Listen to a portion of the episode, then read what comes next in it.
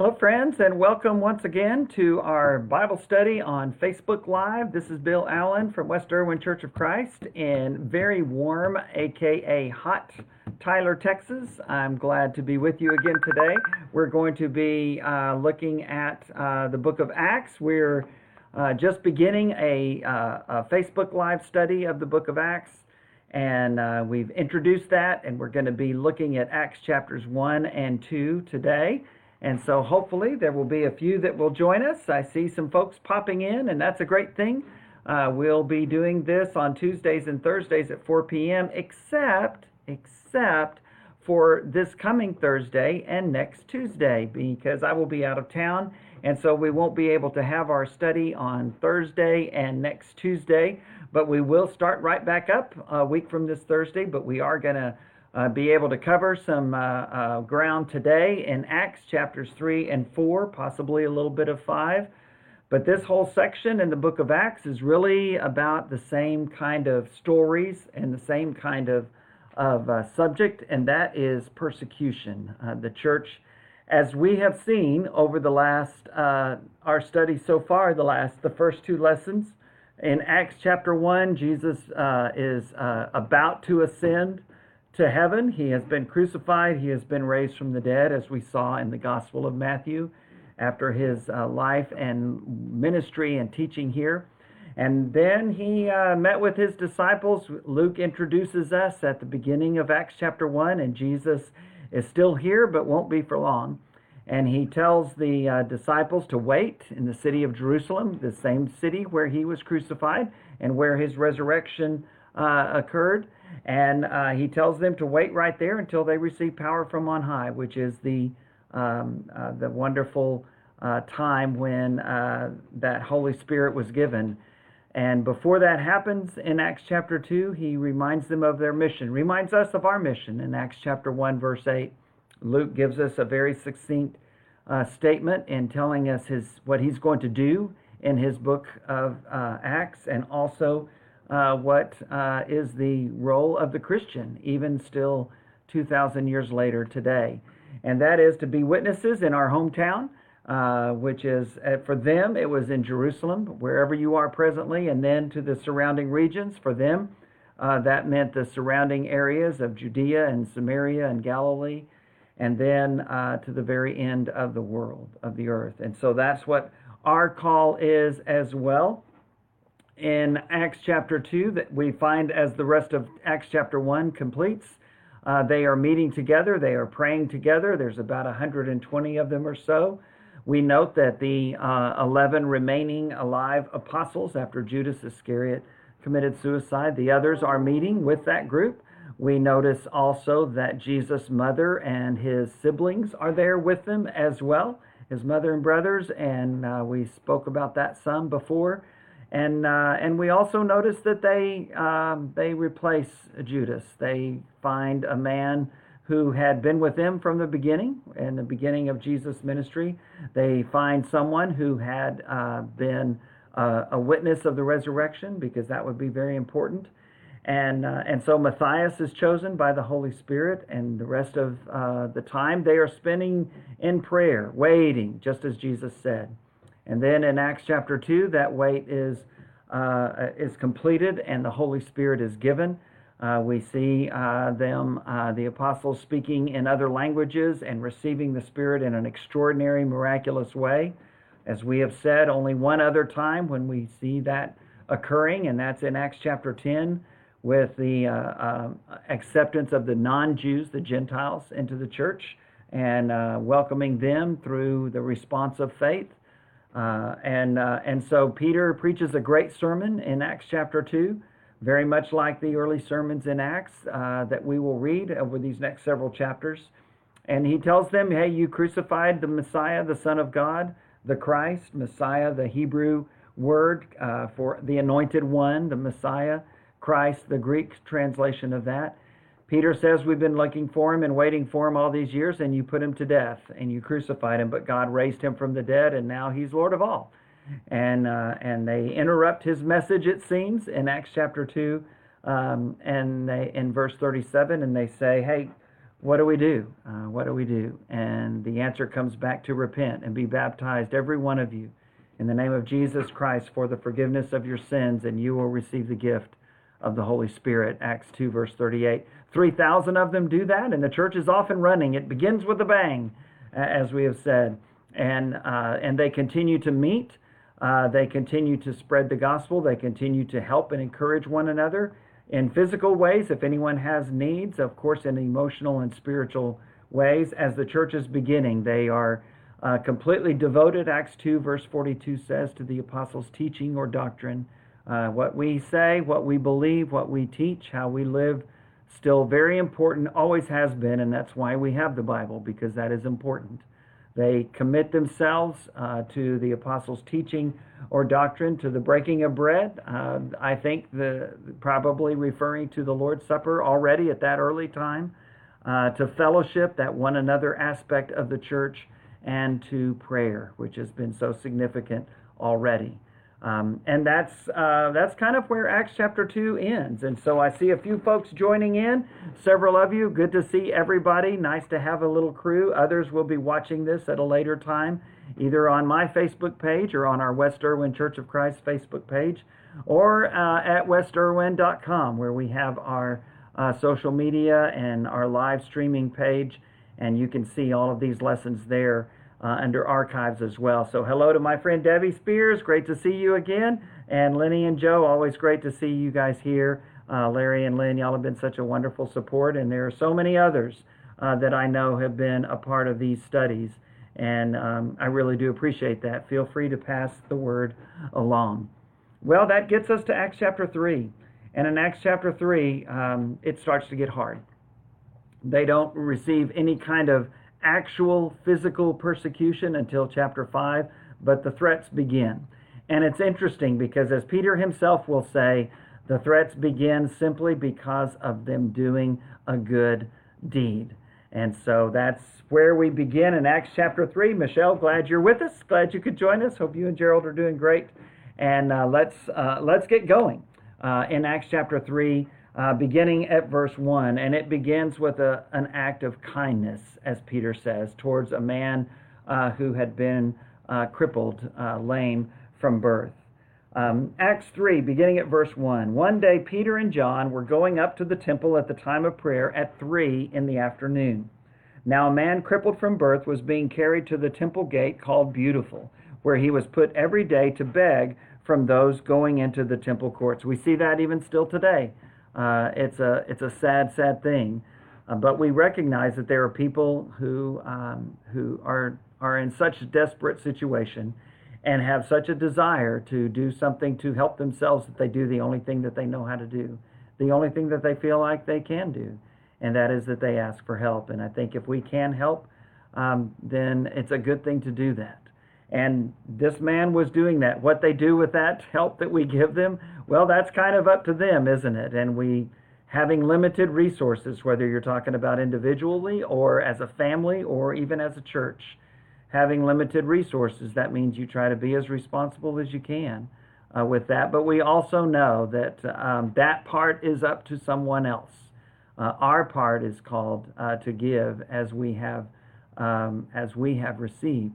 And, and so that's what this man did. He was there at one of the temple gates, and a good spot he had uh, to receive uh, material help from people. Uh, and apparently that did uh, work. Um, verse 3 When he saw Peter and John about to enter, two apostles, um, he asked them for money. Peter looked straight at him, as did John. Then Peter said, Look at us. So the man gave them his attention, expecting to get something from them. Obviously, he was expecting this to be a good day, that maybe they would stop. They've asked, they, they're actually willing to have eye contact. They're actually willing to interact with him in a positive way and not just tell him to get out of the way. Um, and so he thinks this is going to be good, and he's thinking dollars and cents, uh, but he gets so much more. Acts 3, verse 6. Then Peter said, Silver or gold I don't have. And I have a feeling that at that point the guy said, oh, his heart may have skipped a beat there and he was thinking, oh, this is going to go just like some of the others have. Uh, but Peter wasn't done. Uh, silver and gold I don't have, but what I have I give you. In the name of Jesus Christ of Nazareth, walk. Taking him by the hand, he helped him up, and instantly the man's feet and ankles became strong. This man, I believe he was 40 years old. He had been lame from birth. Um, and taking him by the right hand, verse 7, he helped him up, and instantly the man's feet and ankles became strong. This is no sleight of hand. Uh, this is no uh, just simply an emotional thing where somebody's uh, excitement and adrenaline overtakes them. This was a miraculous instant healing. It's unlike anything that uh, they had seen. Uh, and the, you can tell by the reaction. Uh, instantly, the man's feet and ankles became strong. He jumped to his feet and began to walk.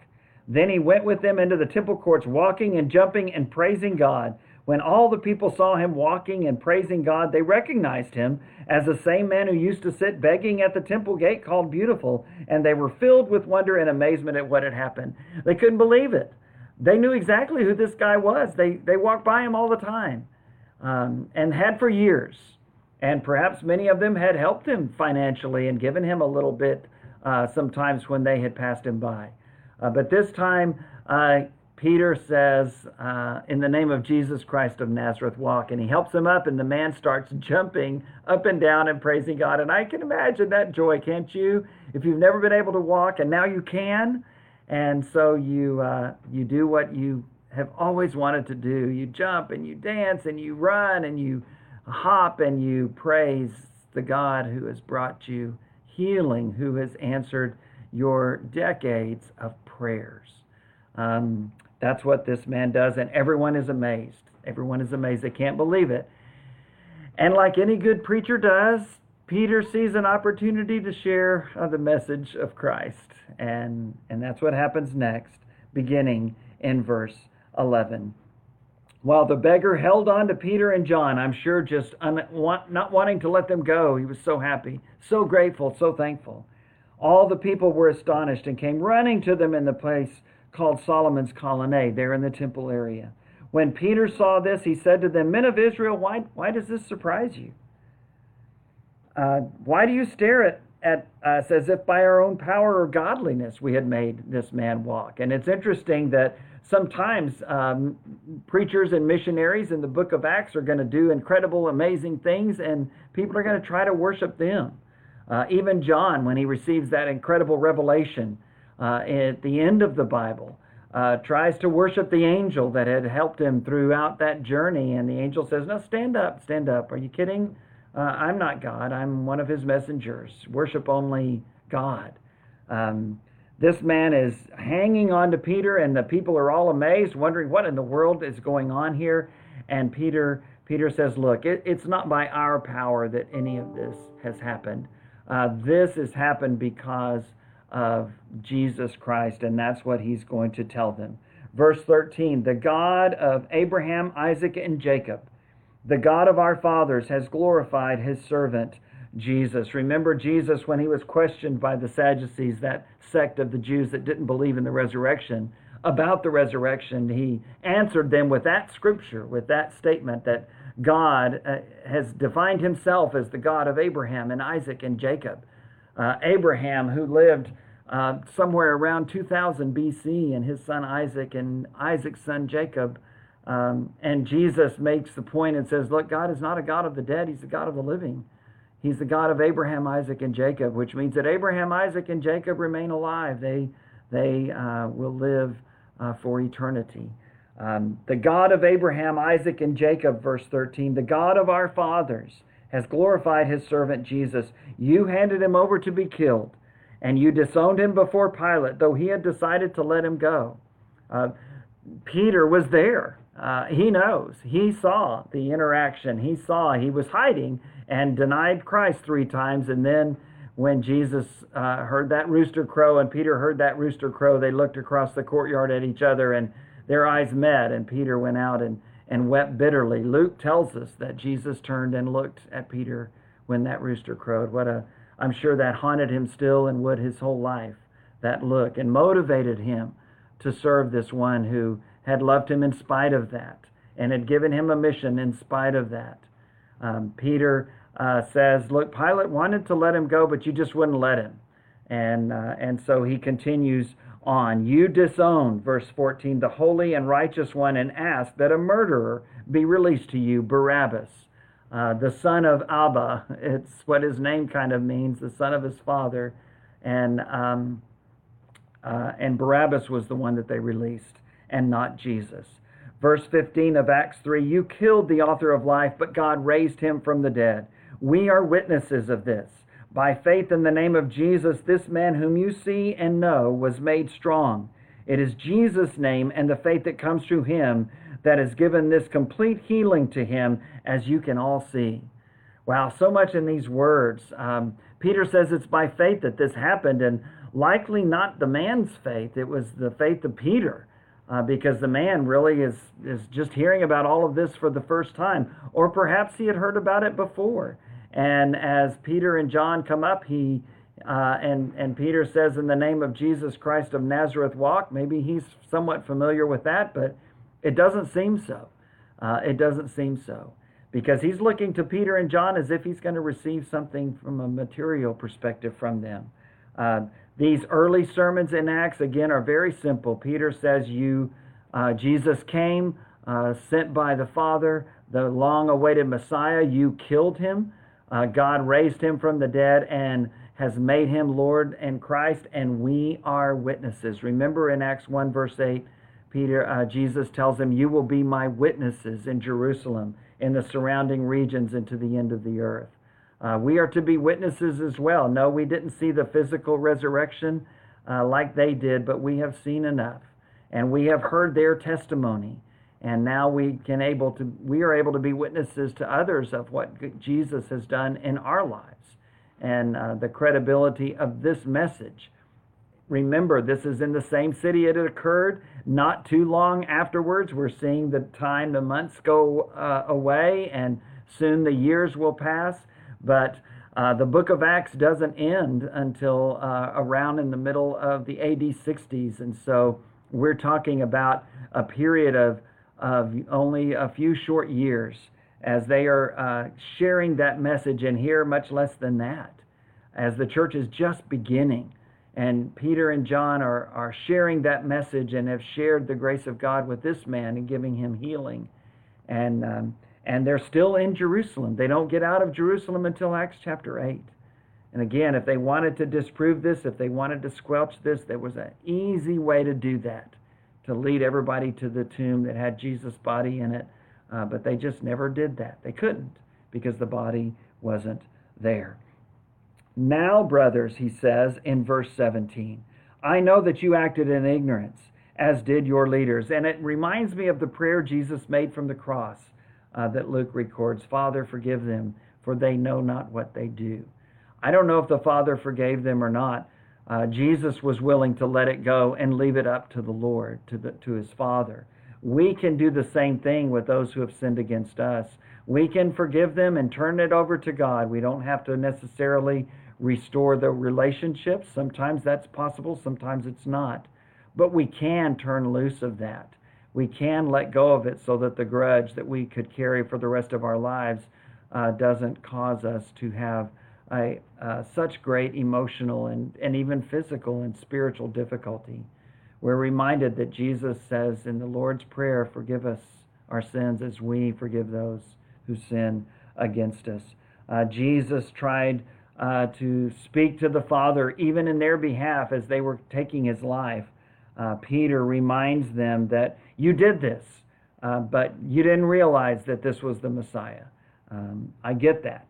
But they're still responsible and they're still accountable and they are still called to repent as we continue to read.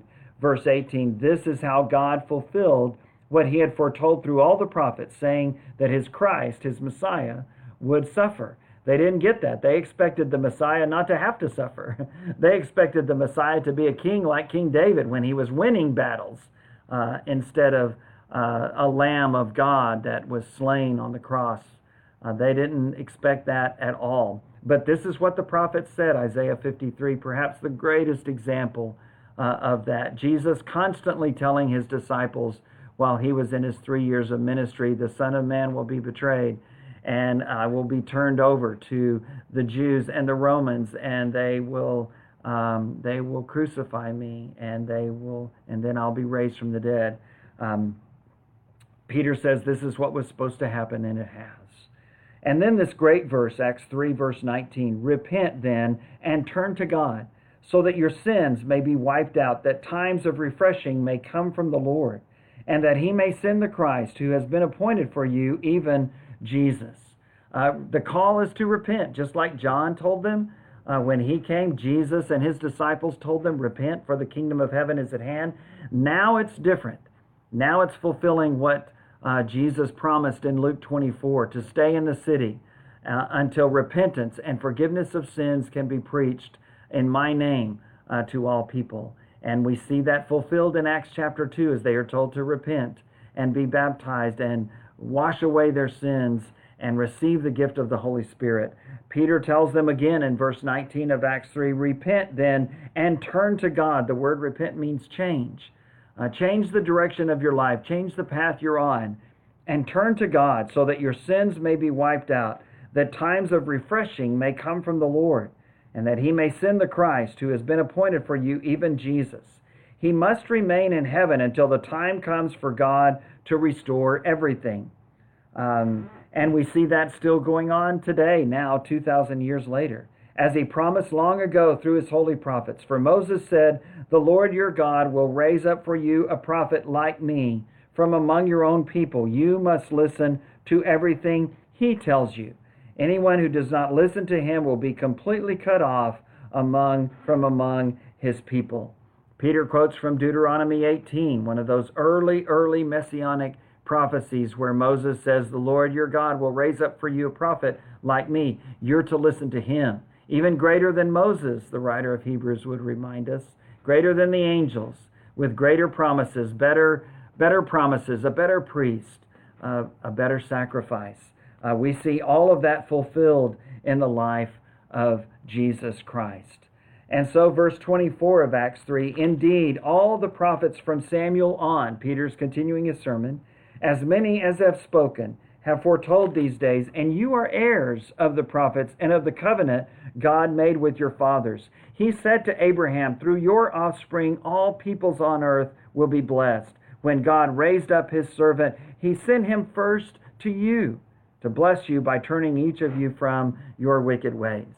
Not only did he t- uh, send them first to those that were gathered there in Jerusalem, but he sent him first to the Jews ultimately we'll see that that fulfillment of prophecy that talked about him being a light to the Gentiles and God carrying that message of salvation to the whole world. We'll see that begin to be fulfilled in Acts chapter 10. Uh, but for now, that message is being sent to the Jews, and for now, still right there in the city of Jerusalem. Uh, they haven't gotten out of the city uh, yet. And so uh, Peter tells them the, the central message of these early ser- sermons. Uh, Jesus came and lived. Uh, you killed him. God raised him. We've seen it. And now he's made him Lord and Christ and is calling on you to repent and to respond in faith in the name of Jesus Christ. And so that gets us to Acts chapter 4. Uh, Acts chapters 3 and 4 very much connected, and so we're going to continue on because the religious leaders, the leaders of the Jews, they don't like this. And what happens is they see what's going on and they hear what Peter and John and the other apostles are saying and they hear what they're teaching and they see the lives and the boldness and the courage and the conviction that they have and they say to themselves, We've been here before. We've been here before. And we'll read that incredible statement about them that says they took note that these men had been with Jesus. Well, I think there's a couple of applications for that, and we'll get to it um, in just a moment. All of this disturbs the Jewish leaders, and so they're going to uh, arrest Peter and John, and they're going to question them, and they're going to threaten them, uh, and then let them go. Um, and the next time they're arrested and and are, and, and face their accusers, uh, they will be punished and beaten and flogged. Um, Acts chapter 4, verse 1. The priests and the captain of the temple guard and the Sadducees came up to Peter and John while they were speaking to the people. Uh, they were greatly disturbed because the apostles were teaching the people and proclaiming in Jesus the resurrection of the dead. Again, the Sadducees had a lot of people in power, and they didn't like that teaching about the resurrection of the dead. But none of the Jewish leaders liked the teaching in the name of Jesus Christ. They had crucified him not long before this, and they um, they had thought they were done. And then the message started coming out that he had been raised from the dead, and now the message starts coming out that he has given his Holy Spirit, and things are being done again, just as Jesus had done when he was alive. Now his followers are doing the same kinds of things, teaching the same kinds of things, living the same kind of way. They were greatly disturbed, Acts 4, verse 2, because the apostles were teaching the people and proclaiming in Jesus the resurrection of the dead. They seized Peter and John, and because it was evening, they put them in jail until the next day. You know, we read these words, and um, and and we don't. We it's almost like it's nonchalant. They they they spent the night in jail. I don't know about you, but I wouldn't want to spend the night in jail. Um, and, and yet they did. And it gets worse over time, as we know. Uh, but when you read those words, when we come across those things that we're so familiar with, that they were put in jail, that they were faced trials and, acu- and accusations, that they were beaten, uh, that they were flogged with a very, in a very cruel way of, of beating someone. Um, they, they were threatened and they, uh, some of them were killed. Uh, in Acts chapter 6, we'll see this persecution go to the point where Stephen is the first Christian martyr. In Acts 12, the first apostle, James, the brother of John, the sons of Zebedee, uh, James, uh, put to death by King Herod, and others will uh, follow. For now, they put Peter and John in jail. It's evening, and so they uh, are going to just let them sit there through the night. Verse 4 Every once in a while, Luke will give us a little indication of how the church is growing already. Uh, but many who heard the message believed, and the number of men grew to about 5,000. Uh, so 3,000 baptized the first day. Now the number of men is already at 5,000. And so who knows how many in Jerusalem have become a part of this growing church. It's exciting, it's amazing, it's incredible. And what we're going to see from here on out is that in spite of the persecution, in spite of the threats, in spite of even them meeting in secret, uh, still the church grew. Why? Because the growth of the church is not dependent on any of those things not being the case. Uh, the people can be free or in prison, they can be hiding or they can be out in public. Uh, they can be appreciated and respected by the governing authorities or they can be persecuted. Um, God's kingdom can spread whatever the circumstances, and it gives us a, a special measure of comfort and strength and assurance today that in spite of what we see going on in our world, and, and there are some scary things happening, there are things uh, that we know that we are taking to the Lord on a daily basis uh, to help our, our cities and our communities, our states and our nation and our world. Uh, we're asking for God's help and God's guidance and, and God's blessing. Um, and, and, and they were doing the same thing. But they were also, as we're going to see from this great prayer that they'll pray at the end of this uh, uh, incarceration and questioning, the end of Acts chapter 4, they prayed a great prayer, not for safety. Uh, they prayed a great prayer that they would be continue to be bold in speaking the gospel, whatever the circumstances, whatever the threats. Um, it's something that should make us examine ourselves and ask ourselves when the going gets hard, when there's a price to pay, will I continue to serve? Will I continue to worship? Will I continue to spread the message of Christ? Um, verse 5 of Acts chapter 4 The next day, the rulers, elders, and teachers of the law, or scribes, met in Jerusalem. Annas the high priest was there, and so were Caiaphas, John, Alexander, and the other men of the high priest's family. Likely the very same group, of course, that condemned Jesus to death. So when this group threatens Peter and John, and threatens the other apostles and tells them, You better stop preaching in this name or else bad things are going to happen to you and we're going to make it happen. The threats are for real. They could do it, they've already done it. Um, they're all there. They had Peter and John, verse 7, brought before them and began to question them, By what power or name did you do this? And you got to love Peter's response. Remember, this is the guy that was so scared that he pretended that he had never even met Jesus. Three different occasions, calling down curses on himself. But something has changed. He has seen the resurrected Lord, and he has felt the forgiveness and the compassion and the love of that resurrected Lord in spite of what he had done. And now you couldn't shut him up if you had to. He has also received the gift of the Holy Spirit. Verse 8 of Acts 4 Then Peter, filled with the Holy Spirit, said to them, Rulers and elders of the people, if we are being called to account today for an act of kindness shown to a cripple and are asked how he was healed, then know this, you and all the people of Israel, it is by the name of Jesus Christ of Nazareth, whom you crucified, but whom God raised from the dead, that this man stands before you healed. He is the stone you builders rejected, which has become the capstone or the, the headstone, the, the big rock in the foundation. Verse 12 of Acts 4 Salvation is found in no one else, for there is no other name under heaven given to men by which we must be saved. It is an incredible transition from the man who cowered down and denied that he had ever even met Jesus to this point. And I just love the way he interacts with him. He says, "Okay, I, I think he's, uh, I think he's trying to help them to see the ridiculous nature of their of their questioning. But it's the same route that they went with Jesus. They they couldn't accuse him of anything worthy of death because all he did was good. Later on, Peter himself in Acts 10 will will describe Jesus to the Gentile Cornelius as a man who went around doing good. But they were able to put him to death because ultimately he assured them that he claimed that he was the Son of God, and so they condemned him for blasphemy. And now they're questioning Peter and John. And Peter says, Look, if you're, you know, if, if we're on trial here today for doing something good, then okay, that's all right. We healed this man. He's now able to walk for the first time in his life, but, you know, that's okay if, if that's what the point of this is.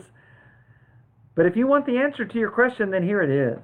Uh, it is by the name of Jesus Christ of Nazareth, whom you crucified, but whom God raised from the dead, that this man stands before you healed. Again, at every moment, they give them the central tenets of the gospel. The gospel is simply this Jesus died on the cross for our sins, he was buried, he was raised from the dead. And there are witnesses that were eyewitnesses that saw those things happen. Uh, Peter reminds them uh, that they killed him, that God raised him, and that now he is Lord of all. And, and it is not by the name of Peter and John, but it is by the name of Jesus of Nazareth, by the name of Jesus Christ, that this man stands before you whole. And then he quotes from Psalm 18 the stone the builders rejected has become the capstone. Jesus had used that same passage uh, as he was interacting with the, with the Jewish leaders towards the end of his life when they were questioning him, and he shot right back to them some. And one of the passages of scripture that he used is this very one. And he said, Look, this is, you know, you're rejecting me, others are accepting me. Uh, and, uh, and I am that one that, that uh, the psalmist spoke about. I am the one who is now the foundation, who is now the capstone. And that clarity in verse 12 salvation is found in no one else, for there is no other name given under heaven by which we can be saved except the name of Jesus Christ.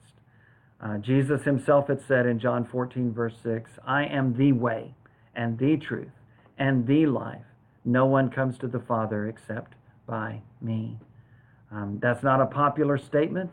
It's not a, it wasn't a popular statement when Peter said it in the first century, and it's not a popular statement now because that's not what people want to hear. We live in a culture that glorifies diversity and tolerance, and I'm all for diversity and tolerance. I want our our government and others to tolerate me and my religious beliefs, um, and I'm okay with there being diversity uh, because I get that. Even Jesus himself would not force people to believe in him. He gave them the option to say no. We must do the same. Um, but if you say no, then it's just like what Jesus said to um, uh, what Peter said when um, Jesus had talked about eating his flesh and drinking his blood in the Gospel of John, and everyone left. and he looks around and he sees just his apostles, and he says, "So are you guys leaving too?" And Peter says, "Well, well, where would we go? You have the words of eternal life, and we believe and are sure that you are the Holy One of God. Well, that's what he says here again. There's nowhere else you can go. If you turn away from Jesus, no one else can bring this salvation. Salvation is found in no other name. And when we talk about the name, whether it's here in Acts 4, verse 12, or if we're talking about being baptized in the name of Jesus Christ, as Peter told them to do in Acts 2, verse 38, um, we're talking about authority. It is by the authority of Jesus Christ, Jesus of Nazareth, that this man has been healed. It is by the authority of the Father, Son, and the Holy Spirit that people are baptized today, as Jesus said to do in Matthew 28. It is by the authority of Jesus Christ uh, that people are baptized today, as Peter said in Acts chapter 2. Salvation is found in no one else. There's just no other name that you can go to given to people to be saved. It, it, he is the only way. And, and though that's not a popular statement, uh, it's, it's the truth. It's the truth. Only Jesus died on the cross for our sins. Only Jesus was raised from the dead. Only Jesus is the one who has conquered death. Only Jesus is the one that can give us uh, life. And so that leads us to this great verse, Luke 4, verse 13. What an incredible uh, sight to see and to see happen. And Luke records it for us in Acts 4, verse 13. When they saw, when the Jewish leaders saw the courage of Peter and John and realized that they were unschooled, ordinary men, just as the people realized on the day of Pentecost in Acts 2 hey, these guys aren't scholars, language scholars. How do they speak in other languages so fluently? So that we're hearing this message in our own home language.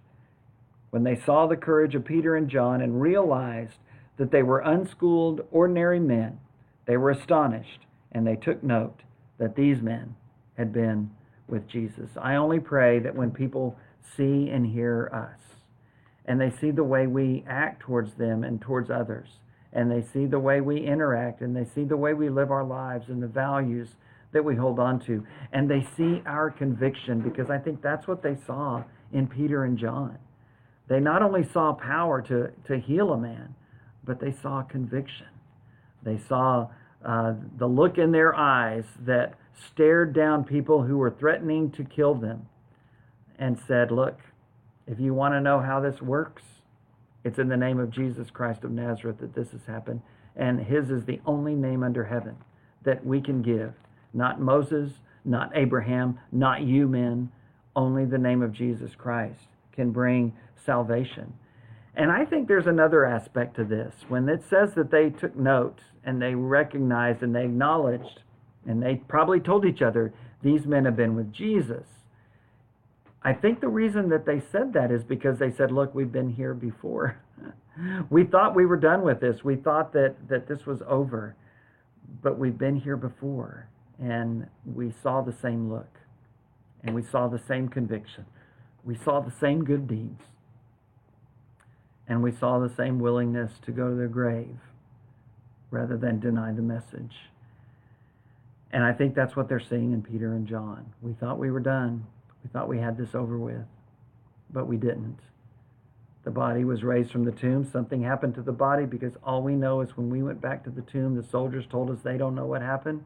They just know that that, that body is gone.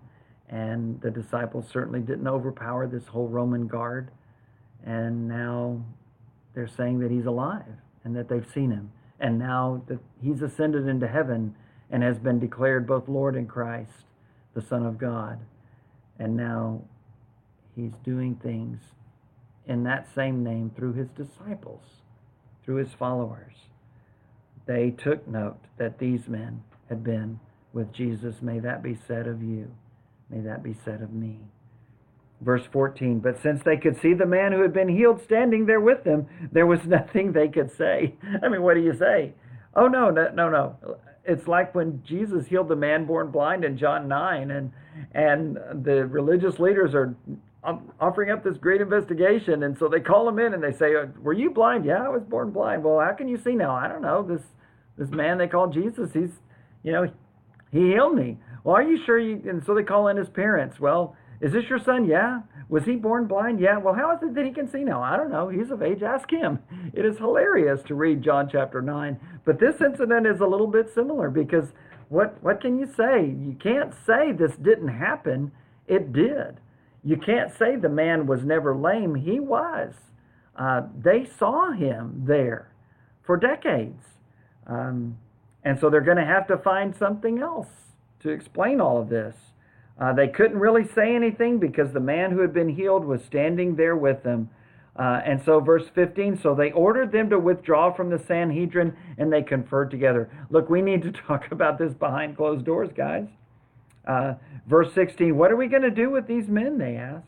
Everybody living in Jerusalem knows they have done an outstanding miracle, and we cannot deny it.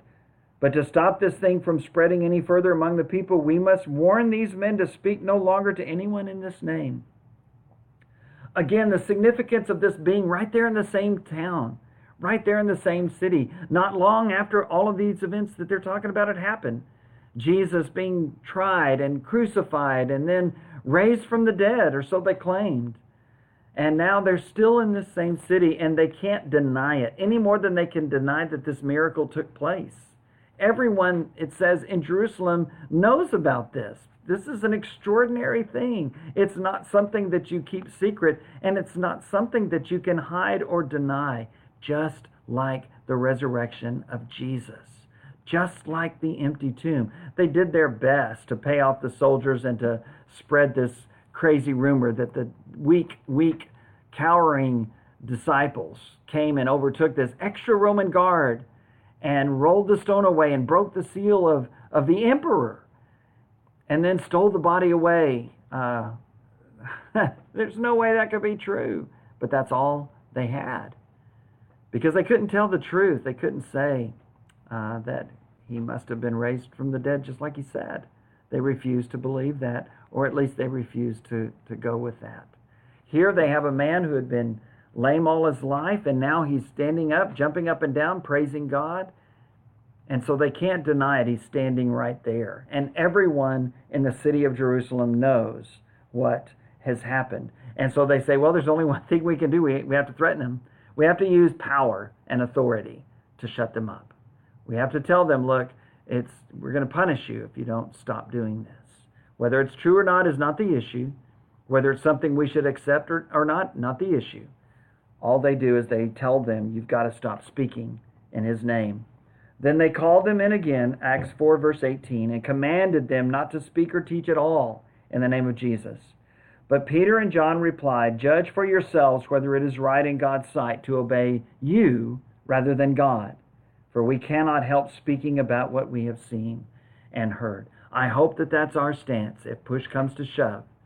And this country, somewhere down the line, uh, the authorities come to us and say, You've got to stop speaking in the name of this Jesus. You've got to stop speaking this message of the gospel. You've got to go away from this book you call the Bible.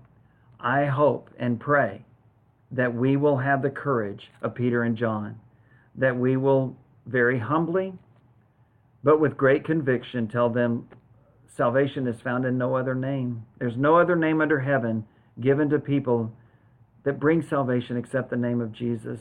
And and you can decide for yourself whether you should follow God or or human authority when they contradict. Most of the time they don't contradict, but when they do, we must stand with Peter and John and say, we will follow God uh, rather than men. Um, I pray that we'll be able to do that. Verse 21 After further threats, they let them go. They could not decide how to punish them because all the people were praising God for what had happened. For the man who was miraculously healed was over 40 years old. They couldn't deny it. They couldn't pretend it didn't happen. They couldn't hide it. Even in the days before the internet and social media, they couldn't hide it. Everyone in Jerusalem knew about it. Um, and now people were by the thousands uh, being a part of this church and accepting that message of the gospel and responding in faith and repenting as, as Peter tells these leaders to do and confessing their faith and being baptized into Jesus Christ just as Peter had told them to do in Acts 2. And now they're seeing uh, the threatening feelings of the religious leaders again, just as Jesus did. And the threats that say, you got to stop doing this. You got to stop doing this. And Peter and John and the others saying, we can't. We can't. If we have to pay a price for it, then so be it. But we must be faithful to God. We can't stop sharing this message. We can't stop worshiping the one who is Lord of all. And so, verse 23, I love this section. I love this prayer. Verse 23 of Acts 4 On their release, Peter and John went back to their own people and reported all that the chief priests and elders had said to them, likely at the home of uh, the mother of John Mark, uh, the writer of the Gospel of Mark. Uh, that's where the early church seems to be meeting. Uh, among other places, obviously, there's too many to meet in one home. But they go back, they call their own people together, and they report all that the chief priests and elders had said to them. They didn't have to hide right now, but they will shortly. When they heard this, they raised their voices together in prayer to God. In Acts uh, 4, verse 24. Sovereign Lord, they said, You made the heaven and the earth and the sea and everything in them. They begin with adoration, acknowledging the greatness of God. That He is the creator, He is the sustainer, He is the power and sovereign over all. Verse 25 You spoke by the Holy Spirit through the mouth of your servant, our father David. Why do the nations rage and the peoples plot in vain? The kings of the earth take their stand, and the rulers gather together against the Lord and against his anointed one. One of those royal psalms in Psalm 2. Whenever there was a new king, nations would come up and try to test him. And now Peter and John and the others there that are praying see this fulfilled in the life of the Messiah, the ultimate anointed one, Jesus Christ. Why we knew this was going to happen. Why did they even try? Why did they even try? But try they will, and try they are. Verse 27 Indeed, Herod and Pontius Pilate met together with the Gentiles and the people of Israel in this city to conspire against your holy servant Jesus, whom you anointed. They did what your power and will had decided beforehand should happen. And so they've done this before. It's not that it's these aren't idle threats. Um, this is for real. And when they say, We will beat you, we will put you in jail, we will put you to death if you keep speaking in the name of this Jesus of yours, they could do that. And, and True faith, biblical faith, biblical prayer does not deny the reality of what's going on. Um, we've talked about the Stockdale, um, uh, the Stockdale paradox before, uh, from uh, James Stockdale, who was a, a war veteran and a, and a POW in Vietnam, and um, and ran for vice president. And um, and while he was there uh, as a POW, what got him through was was what was called later in the book Good to Great the Stockdale Paradox, which uh, acknowledges the brutal reality that you're in, but at the same time still holds on to assurance and belief that you will be delivered. Those two are contradictory in a sense, but you can hold on to both of them at the same time. And that's what these first Christians do. That's what these first disciples do. They pray this prayer Lord, they did this to Jesus. What they're threatening us with, they did this to Jesus. We know. We know that they can do this, but we also know that you are sovereign. And so the prayer continues in verse 29 of Acts 4. Now, Lord, consider their threats and enable your servants to be safe and to not have to suffer. Is that how your version reads in Acts 4, verse 29? We think that's how it should read, and it probably wouldn't be a bad thing if it did. I think it's okay to pray that God would keep us safe, He would keep our loved ones safe. And maybe they said that and Luke just didn't record it. But I think it's telling and important and significant that that's not what they pray for here. In Luke's account, they don't pray for safety, they don't pray for uh, to remain free. They don't pray for the authorities to come around. They simply pray for courage and boldness to continue to faithfully speak. Now, Lord, consider their threats, Acts 4, verse 29, and enable your servants to speak your word with great boldness. Stretch out your hand to heal and perform miraculous signs and wonders through the name of your holy servant, Jesus. After they prayed, the place where they were meeting was shaken, and they were all filled with the Holy Spirit and spoke the word of God boldly. And that's what they prayed for. In spite of the threats, they prayed, Help us to continue to speak your word boldly. Help us to remember what Jesus did. And, and even though we recognize the seriousness of the threats, help us to continue to be faithful. Help us to be bold in our faithfulness, to not, not cower at the threats, even though they're very real. And we don't deny that. But help us, Father, to, to speak the word and to speak it with great boldness and with great faithfulness. And, and God answered their prayer with a yes. And He gave them the courage to do that. And I believe He will give us the courage to do that as well if we're willing to stand by our convictions, if we're willing to hold on to that truth, if we're willing to be faithful to that one who said, I am the way and the truth and the life, Jesus Christ to that one who said, No one who goes beyond my word uh, will enter the kingdom of heaven. Even though they call me Lord, Lord, Matthew 7, um, they will not enter the kingdom of heaven unless they hear these words of mine and do them and respond in obedience. Verse 32 of Acts 4 continues the same thing we saw at the end of Acts chapter 2 this desire uh, to share what you have with those in need. All the believers were one in heart and mind. They were so unified at this time still. Later, we'll see that there are some threats to that. Um, but the church continues to be unified. No one claimed that any of his possessions was his own, but they shared everything that they had. They constantly gave for each other. If one had plenty and another was in need, they, they shared. Um, they shared. Verse 33 With great power the apostles continued to testify to the resurrection of the Lord Jesus, and much grace was upon them all. Remember, that's what Jesus told them to do, to be his witnesses, beginning in Jerusalem. We're still there. Uh, much grace was upon them all. Verse 34 There were no needy persons among them, for from time to time those who owned lands or houses sold them, brought the money from the sales, and put it at the apostles' feet, and it was distributed to anyone as he had uh, need. This was the church that was doing this.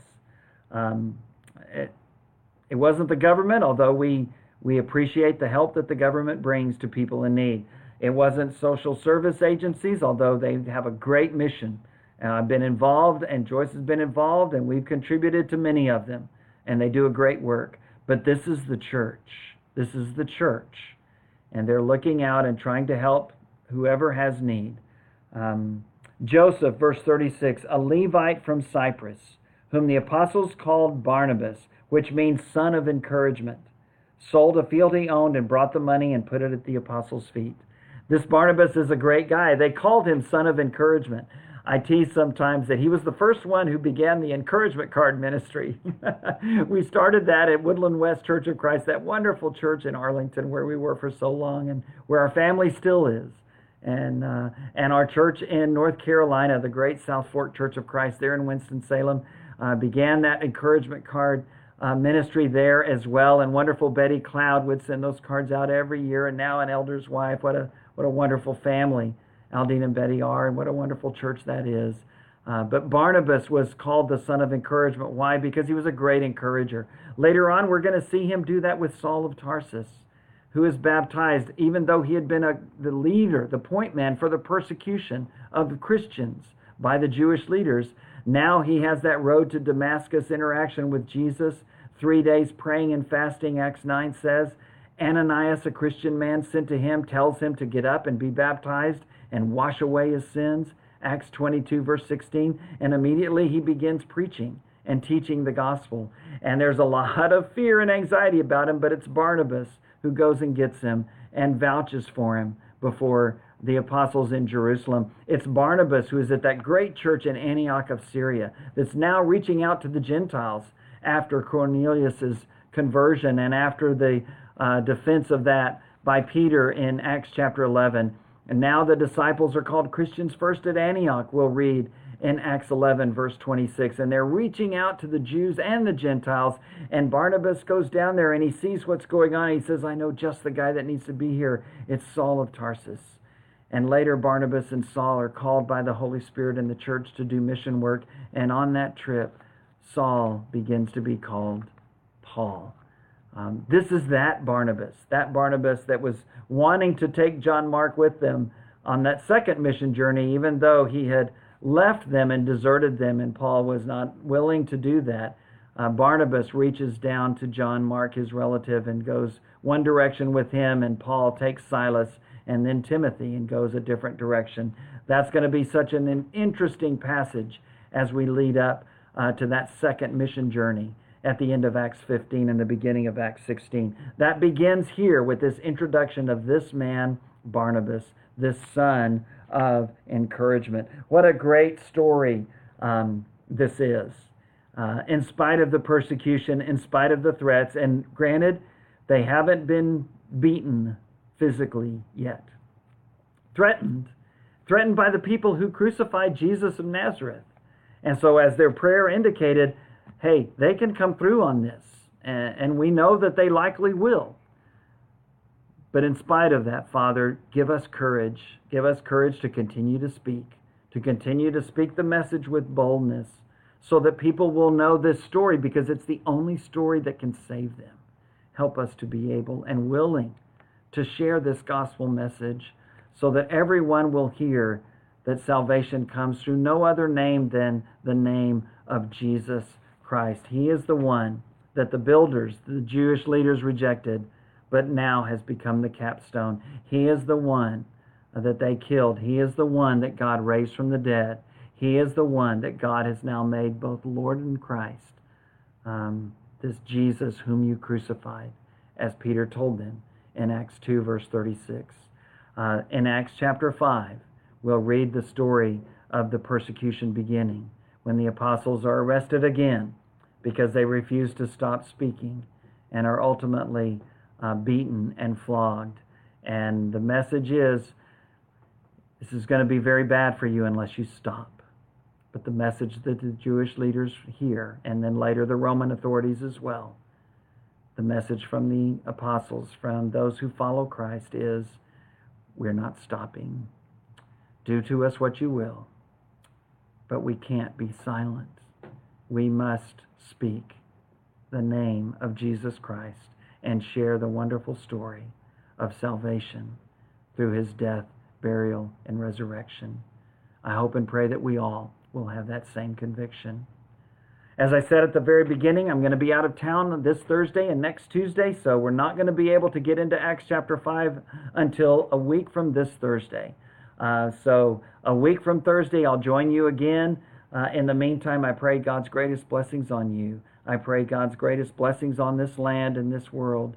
And I pray God's greatest blessings on His church that we, as disciples of Jesus Christ today, will continue to speak this message, whatever the cost, whatever the threat whatever the circumstances, that we pray this same prayer. Now, Lord, consider their threats and enable your servants to speak the word of Christ with great boldness.